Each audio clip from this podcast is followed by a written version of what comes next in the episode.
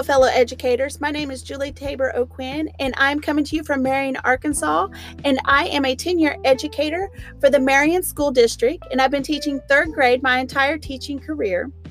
I am a national board certified teacher in early childhood education, and one of my school lead responsibilities is to help new hired teachers uh, incorporate technology in their classroom instruction ask me how do I do that? And what I do is I introduce them to the seven models of blended learning and give them a quick rundown of what the models are and then I give them a quick rundown of what I do in the classroom.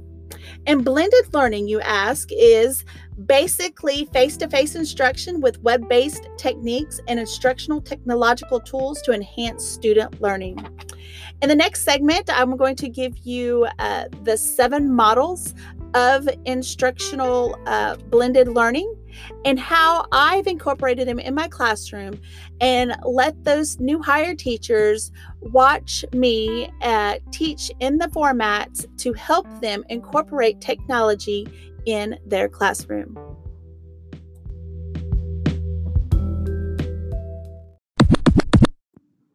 Now that we know what blended learning is, I want to give you the seven models of blended learning. First, we have what is called Enrich Virtual Model, and this is where students do the majority of their coursework online and then they attend school once or twice a week for hands on learning activities. Then we have what is called an a la carte model, and this gives students uh, an online teacher for certain subjects that uh, is not provided by the school from because of unique learning opportunities such as advanced placement courses, biology, chemistry, and this is primarily done in the secondary uh, classroom instruction. Then what we have is called a flex model. It lets students move on a uh, on a flexible schedule according to their learning activities and their learning needs. And if they need uh, support in the classroom, they can ask the teacher for uh, assistance or teacher's aide for assistance. But online learning is the backbone to their instruction. Then what we have is called a flipped classroom model. And that is where they have for homework, they'll learn the lecture course or the lecture instruction. And then the next day, they will do the activity in class. It gives teachers the opportunity to bypass the lecture, let them hear the lecture before they come to them to have the hands on project based learning. And then we have the rotation models, and there's three of them. We have the lab rotation model, where most of the instruction happens in a lab, and if they need uh, any help or assistance, they can break out to different classrooms and go to teachers or aides that are specialized in that area of learning.